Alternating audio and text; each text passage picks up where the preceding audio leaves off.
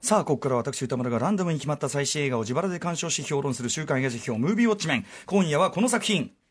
スター・ウォーズ・スカイウォーカーの夜明け。これは今回のススカイウォーカーの夜明けのドジャーンですか？ああ、そうですか、そうですか。ね、あの、高橋良樹さんの一人総選挙にね、えーちなみましてね、こんなことをやってると時間が延びてしょうがない。えー2015年のフォースの覚醒、2017年の最後の時代に続く新三部作、シークエルと呼ばれてますけどね、えーの3作目にして1977年の第1作、新たなる希望から始まった物語の完結編ということになっております。反乱軍とファーストオーダーの戦いの黒幕がついに明らかになる。主な出演は過去2作に続き、デイジー・リドリー、ジョン・ボイエガ、アダム・ドライバー、オスカー・アイザック、えーまたランド・カルリジアン役のビリー・ディ・ウィリアムズや、16年に、えー亡くなってしまいましたレイア役のキャリー・フィッシャーがフォースの覚醒未使用映像を用いてキャリー・フィッシャーがそのフォースの覚醒の未使用映像を用いて出演するなど旧シリーズのキャストも集結しております。監督はフォースの覚醒の JJ エイブラムスが再登板となりました。ということで、えー本当はねあのとなんだっけトレトレスポロワーねあのあのあれコリー・トレボローさんがね、えーやるはずだったのが降板して JJ が戻ってきたということになっております。えー、リスナーの皆さんからの感想も非常に多くいただいております。ありがとうございます。えー、ウォッチメンからの報告で、メールの量はここに来て今年最多クラス。やはりスター・ウォーズですからね、それはそうでしょう。えー、賛否の比率は、褒めの意見と、ダメという意見と、悪いところもあるが良いところもあったという意見、それぞれがほぼ同数三つどもえの状態です。褒めてる人の主な意見は、私たちの見たかったスター・ウォーズが帰ってきたとか、あアダム・ドライバーやデイジー・リドリーの演技が見事、特にアダム・ドライバーは全てのシーンが素晴らしかったとか、えー未消化な部分はあるにせよ、えー前作最後の時代の後を引き継いでよく完結させてくれた JJ ありがとう、えー JJ エブラムス監督にねお礼を言う意見。出来はともかくスター・ウォーズサーガが完結したことに感動している人が多かったということでございます。一方、否定的な意見は、後付けの設定が多すぎる。テンポもひどい。単純に一映画一映画として面白くないとか、えー前作で与えられた重要な設定がいくつかひっくり返されていてびっくり。結局シークエルその、ね、今回の3部作全体が失敗だったのではこれならまだ新しいことに挑戦しようとした前作の方がマシだったなどなどございました、えーというところで代表的なところをご紹介しましょう。褒めている方、えージャイアント厚彦さん「スター・ウォーズ・スカイウォーカーの夜明け」東宝シネマズ日本橋のほぼ最速回で見てきました。端的に言って JJ エイブラムスさんありがとうございました。と伝えたいです。エピソード8の何にも話が進まず本筋と関係ない話をまき散らかした状態からよくぞここまで持ち直してくれました。今巷では過去作ファンへのサービスばっかりだとか話に意外性がないという話になってるみたいですが僕からしてみればあのエピソード8の状態から納得いく形で物語を完結させてくれたことくれたことは偉業だと思うしスター・ウォーズサーガにちゃんとフォースを宿してくれた JJ に感謝の気持ちでいっぱいですと。まあいろいろ書いていただいて。あと本作で絶対に全員級したのがアダム・ドライバーです。マジで彼は何者ですか？すごすぎます、え僕のエピソード9の振り返りたい名シーン全てがもうアダム・ドライバーの場面ばかりですと、えーこの映画はアダム・ドライバーありありきの映画だったようにも感じます、えーというね。正直巻き返しかのように話がガンガン進んでいく感じや都合のいいフォースやサプライズもいっぱい出てきますがエピソード9の色彩感色彩感を演出する作りになっていてこれでこそ大団円だと思えるとても幸福度の高い一本でした。3人の先週群像劇これにて完結ということでございます。一方ダメだったという方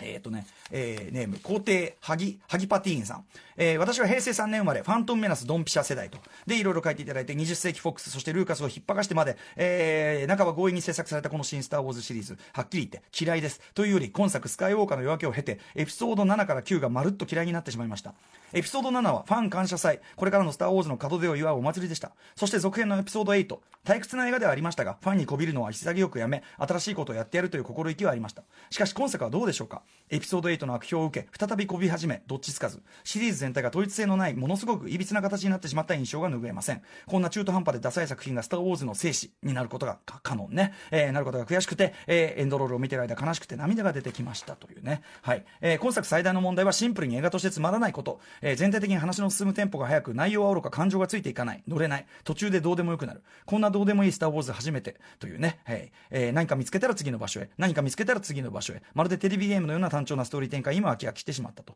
最後の最後までグッとこない。全てが記号でしかないというね。はい。ということで、えーキャスリーン・ケネディ、俺はあんたを許さない。まあ、要するに、ね、じゃあルーカスからね、こう、バトンを、制作のバトンを渡された、一応最高責任者、ね、スプリームリーダー、ね、ことね、えーキャスリーン・ケネディさんにね、ちょっと恨み事というね、メールでございました。さあ、ということで、私もスター・ウォーズ・スカイウォーカーの夜明け、えー東宝シネマズ六本木と、あとバルトナインで2回、えーこれちょっとすいません、機械では見られておりません。えー見てまいりました。ということで、まあ、位置づけはもう、じゃあ省きましょうかね。えー今日ちなみに、あの、決定的なネタバレみたいなことはしないつもりですけども、もちろん、あの、内容にはいろいろ触れますし、もちろん私のテンションそのものが一種のネタバレだというね、こともあるかもしれませんから、あの、情報入れたくない方はね、もうぜひぜひこうね、はい、30分後にお会いしましょうということで結構でございます。あと見た後に聞いていただくとかね。はい。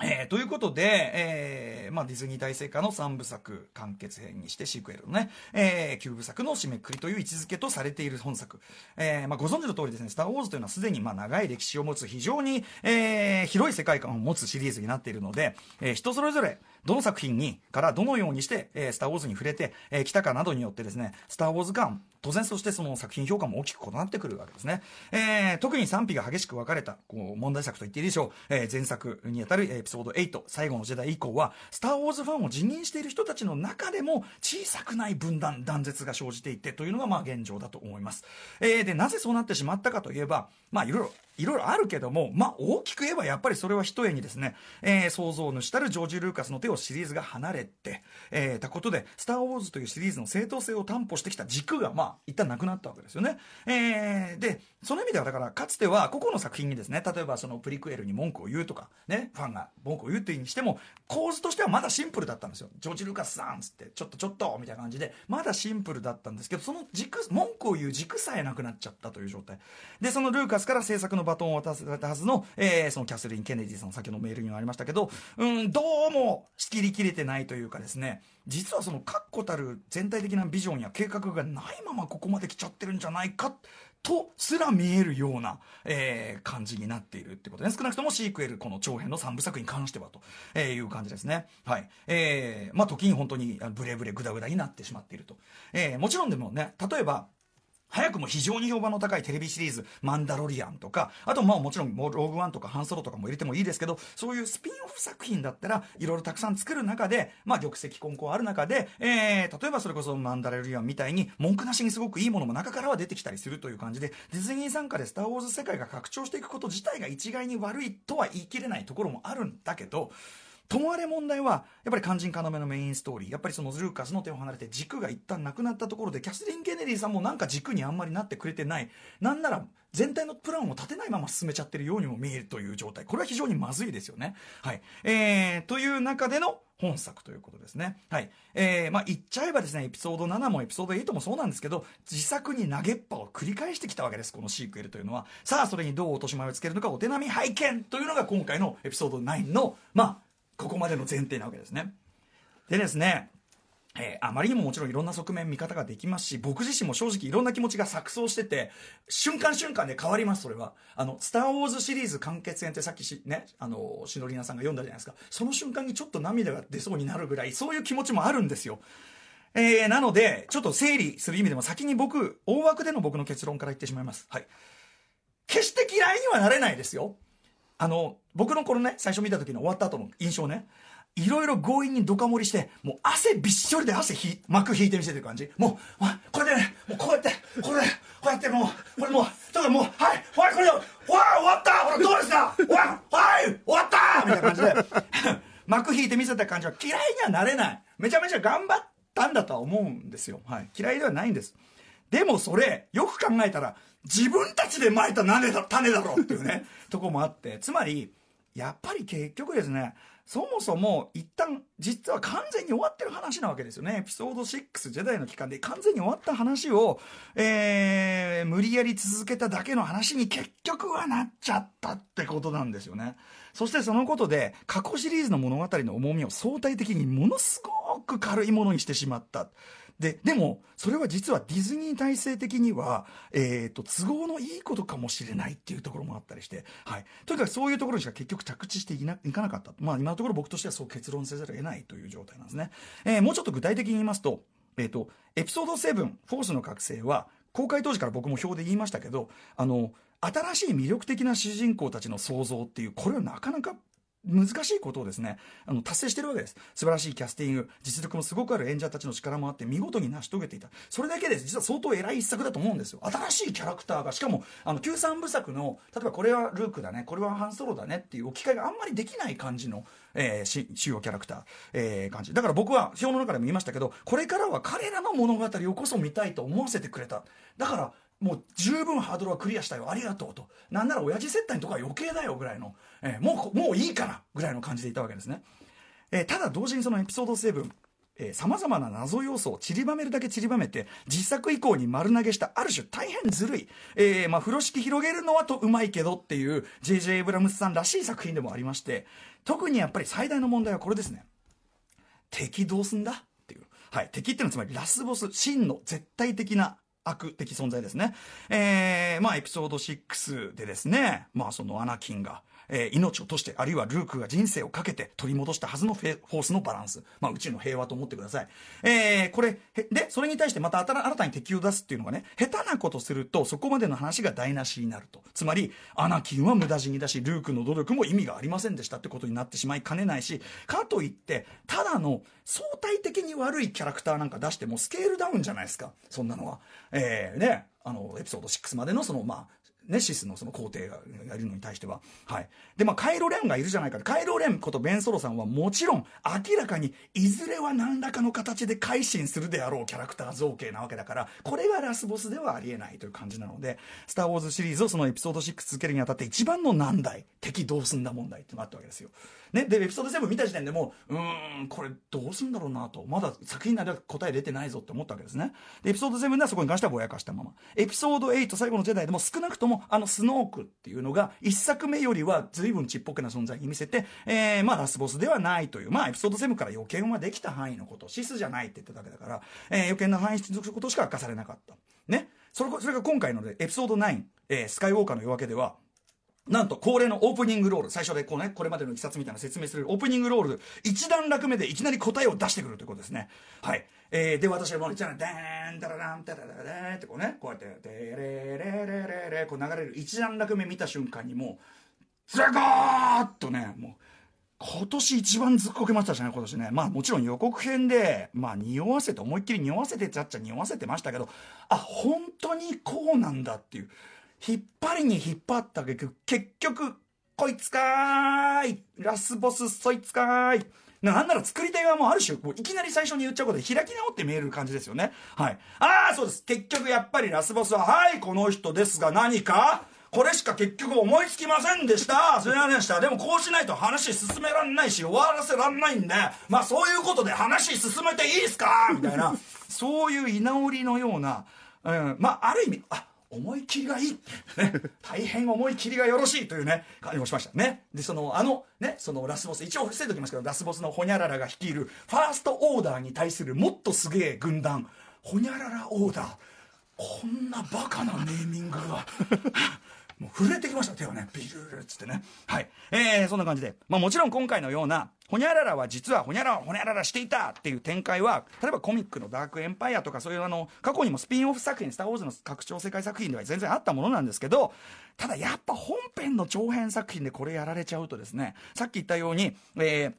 まずそのエピソード6までの話が相対的にすごいひどく軽いものになってしまう。もっと言えば台無しになってしまう。えー、僕はやっぱりですね、僕個人ですよ。スターウォーズファンは、どういうスターウォーズファンかっていうと、とにかく、徹底的なルーク派なんですよ。圧倒的にルーク・スカイウォーカーに思いを入れて見れて、見てる人なので、個人的にはちょっと本当に許せないぐらいの感じなんですよ、本当はね。はい。えー、ただですね、まあ、それでね、これね、さっきも言ったように、ディズニー的にもこの相対的に軽くしちゃうっていうのは、ひょっとしたら、都合がいいことかもしれない。っていうのは、これ、あの、えー、高橋ヨシキさんとやり取りしていて、教えてもらって、あーってなったことなんですけど、スター・ウォーズの、えっと、年表というかね、スター・ウォーズの年号の数え方があって、今までは、えっと、ヤビンの戦い、要するにエピソード4のデススター攻略、あのあの事件を基準にして、えー、 Before、えー、 Battle of Yavin、ね、 After Battle of Yavin って、こう、BBY、ABY ってやってたのが、皆さん、今回のディズニーの公式のプログラムで、しれっと、言語の数え、ね、年号の数え方が、えー、っと、スターキラーインシデント、つまり、エピソード7から数える BSI っていう新しい年号の数え方にしれっと変えてるんですよ。ディズニーがだからそのエピシークエル中心歴史観にしれっと歴史改変してるんですよ。だから、あ、旧作のあの扱い軽くすんの意図的なでもあるんだってまた腹立つわっていう感じもするっていうね。でねまあいいよじゃあもうさそれはじゃあこれから話し続けるんでじゃあ必要だったとしよう。5億を譲る。5億を。5億を譲ってホニャララがラスボスで行くにしてもだったらもっと手前からそこに向けた話作りをちゃんとしようかっていう。例えばですねレイ、ね、主人公のレイの出自に関する話、ね、真実を知ってガーンとかは本来3部作なら真ん中の2部作とかね、8エピソード8とか、もうちょっと手前の方で済ませておくべきところですよ。だからこそ、その葛藤の乗り越えが完結編になりうるわけで、はい。このスカイウォーカーの夜明けだと、その話のね、レイの出自云々とかで、しょね、なんとかだ、知らせガーン、それを乗り越えますが、一作の中でものすごい短いタイムスパンの中でネタの振りと回収をやってるので、大慌てでやってるので、後出し感が半端ない。マッチポンプ感が。ああ。ことほど採用にですね、そのシークエル、これで、ね、今回の新三部作始める時点で、まさかとは思うけど、大筋で大筋でこうしましょうぐらいすらも考えてなかったのかとしか見えないぐらい3部作と言いながらこれはえエピソード8支持派だろうが何だろうが事実です。それぞれの内容的連携が明らかに全くと言っていいほど取れてない。だからこんな完成度の低い3部作になってしまったわけですよね。だからエピソード8で何かやるにしたってそこはコンセンサス取ってやっとけよってことじゃないですか。でやるならやりきれよってことじゃないですかえー、それゆえ一作内で一気にね、すべて幕引きをしなければならないこのエピソード9。ね。まあもちろんそのエピソード8が話の進め的にものすごく停滞した足踏みしてた作品だったってこともあるけど、でも同時にエピソード7の時点から持ち込みしものでもあるわのでですね、まあ要するにある種自業自得なんですよ。はい。このスカイウォーカーの夜明けは、エピソード8もそういうとこあったけど、え、何その話？初めて出てきたんだけど、とか、なことが持ち出されては回収というマッチポンプの連発になっていて、例えばフォースの便利機能のね、大幅追加とかも相まってこんなこともできますこんなこともできますがねどんどんどんどん追加されるのを誤っていくらなんでもご都合主義的すぎなところが目立ってきちゃどんどんどんどん目立っちゃってもともとあった、ね、ご都合主義がどんどんひどいことになっちゃって特に途中ラスボスホニャララがいると思われるね、惑星エクセゴルというのを探すために、シスウェイファインダーというのを探すために、シスの探検を探すために、どこそこに行ってっていう、あー、まどろっこしいな、えー、宝探しの段取りが、まず端的にこれね、宝探し活劇として単調でつまんない。どうせ宝探しやんならそこ自体を面白くしてくれりゃいいのに、すごく単調でつまんないし、展開もグダグダすぎてですね、例えば、カイロレンを迎え撃つためにね、えー、外に出て行ったレイをですね、えー、探しに行った、様子を見に行った中ばっかさんが、え？っていうぐらいうかつにあっさり捕虜になってですね。でしかもその彼が運ばれていくその宇宙船をですねあのゲームの「 Force Unleashed」でそういう場面出てきましたけどね。地上からのこうフォース引っ張りからのビリビリでああ壊しちゃったガーン。でも実はこうでしたとか間違えてましたとか C3PO のメモリーを消さな消さなきゃならない。ああ悲しいって思ったらこうでしたみたいなのとかとにかくうん何だったんだ今の時間はっていうぐだぐだな展開が続き、えー、みたいな感じですね。はい、えー、まあ、えて言えばその惑星キジミでね例えばあれはもうちょっとクリスタル那覇と思わせるその雪が降る中のファストオーダー軍の弾圧のシーンとかあとボーダポーダメロンの元カノっぽいあのゾーリーさんとかキャラクターとしては魅力的だと思うしただポーに今更のようにハンソロに寄せた設定足してくるのとかなんかなとか思ったりするんだけどまあいいやもうそれはね。とにかくシークエル3部作。ねこれあのポーにポー・ダブロンに関してでもそうですけどシークエル3部作通して僕が一番残念に思ってるのはもったいないなと思うのはエピソード7でせっかくあれだけ魅力的に立てた主人公たちの新しい主人公たちのキャラクター演者のアンサンブルの魅力を結局その後あまり生かしきれなかったということがこれが一番本当にもったいない。今回改めて例えばね序盤でレイとフィンとポーの、えー、3人のわちゃわちゃ会話みたいのをやってみせてるんだけどエピソード8でそういう彼らの絆の積み重ねみたいなのが全く描かれていないので今更何を急にやってるんですか？みたいな。そんな仲良かったっけお前らみたいな感じが否めないんですよねもったいないと、えー、やっぱり後出しちゃうというね、えー、でなぜ彼らをね生かしきれなかったといえばこれはいろいろやっぱり原因があるにせよ最大の要因はやはりですね旧シリーズの磁場に引っ張られすぎてしまったからということですよね。でえっ、ー、とエピソード7のそのねあの旧シリーズのその磁場オマージュみたいのは、まあ、新シリーズへのスムースな移行のために必要とされたある種の形式必要枠としての形式というところもあったと思うんですけど例えばねみんな新しいことをやった新しいことをやってったっていうエピソード8も僕からするとひたすら旧シリーズに対する逆張りっていうつまり旧シリーズのいびつなカウンター意識が強いっていうことだからそれで要するに旧シリーズとのでつまりそれ単体で成り立つ成り立つ新しい「スター・ウォーズ」の可能性をエピソード8が示したわけではないと僕は思ってるのでむしろ旧シリーズ意識しすぎだってぐらいの感じだと思ったんですね。カウンター逆張り逆張りなんで。なのでたでね、一番象徴的なのは音楽の使い方ですね。エピソード7では旧シリーズのいわゆるライトモチーフ使いっていうのは非常に限定的なんです。最後の最後にここぞってとこでジェダイのテーマを流すってところに抑えてる。えー、あくまでも新キャラクターのライトモチーフ中心にスカベンジャーのテーマとかを中心に構成してたのに対して、エピソード8と9はほぼダダ漏れ。今回は特に、例えば X ウィング引き上げるところとかもう、エピソード5まんま風の場面にしてそれと同じ音楽を流すという。ちなみにですね、えー、っと、ジェダイが霊体になってもね、死んだ後こう霊体ってあの透明みたいになって、霊体になってもあんな現実世界に力を及ぼすフォースが使えるなら、あのー、ジェダイのパイセン型、普通に回、普通に火星戦かいおいじゃ普通に力加算かいじゃん、そんだったら。ね。とにかく結局、ルーカスの手を離れた分余計にスター・ウォーズとしての正当性の担保っていうのが必要になったと作り手たちが過剰に考えた結果旧シリーズの呪縛、えー、磁力むしろ強くなってしまったというのがこのシークエルっていうのに結果的になっちゃったなというふうに思います、はい。えー、特に今回はエピソード8の逆張りのさらにカウンターということで後出しの保守化というようなぐらいの感じがこう増えちゃってて本当にそういうことになっちゃってる、はい。えー、で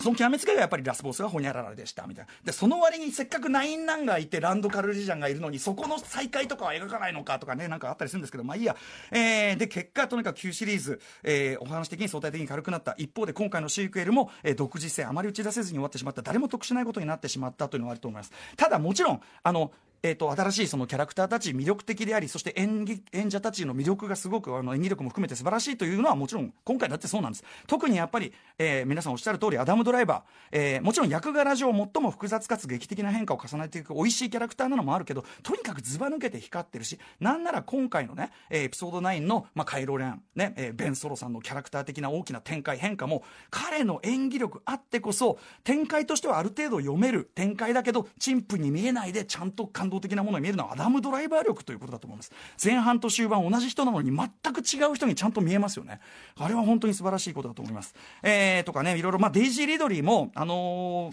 ー、なんていうかなこうシリーズ史上こんだけ全てを背負わされる役ではっきり言ってむちゃむちゃくちゃじゃないですか。でも全てを背負ってた人物っていうのがある程度説得力があるように見える主役をやりきったというころで本当にやった他の皆さんもあのすごくちゃんと仕事はやりきったと思います、えー、もちろん最終決戦ねあまりの多勢に無勢でああもうダメロンからのドーンとかあとクライマックスレイとあの人の連携プレーね、まあ、フォース機能そんなこともできるのかっていうのも含めてそこもグッとくるし何箇所かそれは落雷はしましたけどでも例えば歴代ジェダイのが応援してるぜみたいなのもお前エピソード8でリスペクトゼロだったじゃねえかとか、あとは本来ならもう泣き死にしたっておかしくなかったはずのあのラストも、それエピソード8で一回無駄打ちしちゃってるし、あと、お前、もうあの人も、ここそんなにゆかりあったっけ？結局この絵面が見せ、見せれば自動的に感動すると思ってんだろうみたいな風になって、なんか冷めてしまう自分がいる。あとは、やっぱレイとカイロレンの、あの関係性であの一線を越えるのは本当粋じゃないとかね。ということで結論としてはこれだけ、えーと、あれだけ支持していたエピソード7も遡って下方修正するしかない残念な3部作になってしまっただけでなくディズニー体制下の歴史改変に、えー、旧作が軽くなってしまったということで自分としては非常に残念な結果に終わってしまった。あ時間です。はいすいません。あの劇場で面白いよ。見てください。ということで、えっ、ー、と、1月10日、えっ、ー、と、再来週にですね、私が評する映画のまず候補を決めたいと思います。なぜ再来週かというと、来週は山本匠晃アナウンサーのシネマランキングをこの時間帯に発表していただくというのをやってたいからです。ということでいきますよ。えっ、ー、と、候補、こちら。はい。男はつらいよ。えー、おかえり寅さん。続いてはこちら。パラサイト半地下の家族。3つ目はこちら。ヒックとドラゴン聖地への冒険。4つ目。活弁。次。家族を思うとき。次。マリッジストーリー。次。えー、リスナーメール、えー、っとですね、えー、っと、都会のムササビさん、えー、っと、映画羊のショーン UFO フィーバー、こちらにいただいております。ということで、 Let's ガチャタイムわよし。いったので、来年一発目はなんだ？家族を思うとき、あ、堅牢地来ましたね。行ってみっか。よいしょー 正月一発目にでもこれ 落ちるなスター・ウォーズも、ひょっとしたら気持ちが変わるかもしれませんね。After 66 junction.